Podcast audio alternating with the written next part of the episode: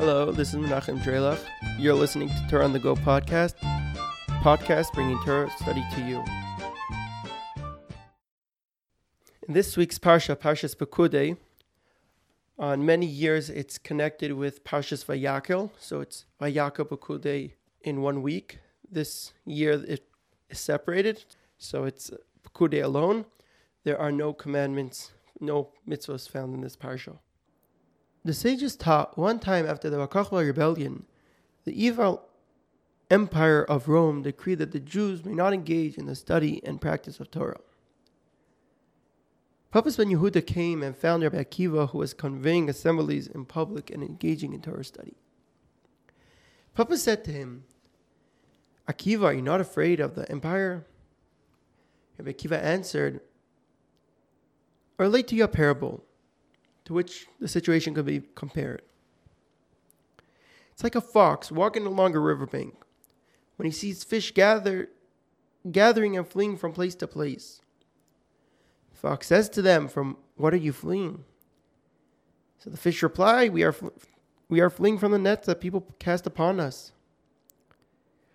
So the fox says to the fish, Do you wish I come onto dry land? The fish said to him, you are the one whom they say he's the cleverest of animals? You are not clever, you are a fool. If we are afraid in water, our natural habitat which gives us life, then in, the, a habitat that causes our death, all the more so. Rabbi Akiva finished off. The moral is so too we Jews, now that we sit and engage in Torah study, about which it is written, for that is your life and the length of your days, we fear the empire.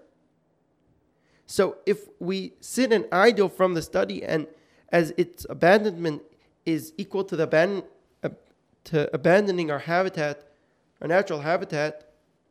So the more so we should fear the empire. The sages continue. They say not a few days passed until they seized Rabbi Akiva and incarcerated him in prison. Also, they seized Papas ben Yehuda and incarcerated him alongside Rabbi Akiva. Rabbi Akiva said to him, Papas, who brought you here? Papas replied, Happy are you, Rabbi Akiva, for you were arrested on the charge of engaging in Torah study. Woe unto Papas who was seized on the charge of engaging in idle matters. The Gemara relates, when they took Rabbi Akiva out to be executed, it was a time for the recitation of the Shema. As they were raking his flesh with iron combs, and he was reciting Shema, thereby accepting upon himself the yoke of heaven, his students said to him, Our teacher, even now, as you suffer, you recite the Shema? Rabbi Akiva responded, All my days I've been troubled with the verse that says, with all your soul, which means even if God were to take your soul. I said to myself, when will the opportunity be afforded me to fulfill this verse? Now that it has been afforded to me, should I not fulfill it? The Talmud continues and says that he prolonged his utterance of the Shema, his recitation of the Shema, and he prolonged the last word, echad, which means one. And it was on that word that his soul left his body. At which point a voice descended from heaven and said, Happy are you, Rabbi Akiva, that your soul left as you're, as you're on this word of echad. Another divine voice emerged and said, Happy are you, Rabbi Akiva, as you are destined for life in the world to come, as your portion is already in eternal life. Thank you very much for listening in to Torah on the Go podcast. Don't forget to leave your comments below. Stay tuned for next week's episode.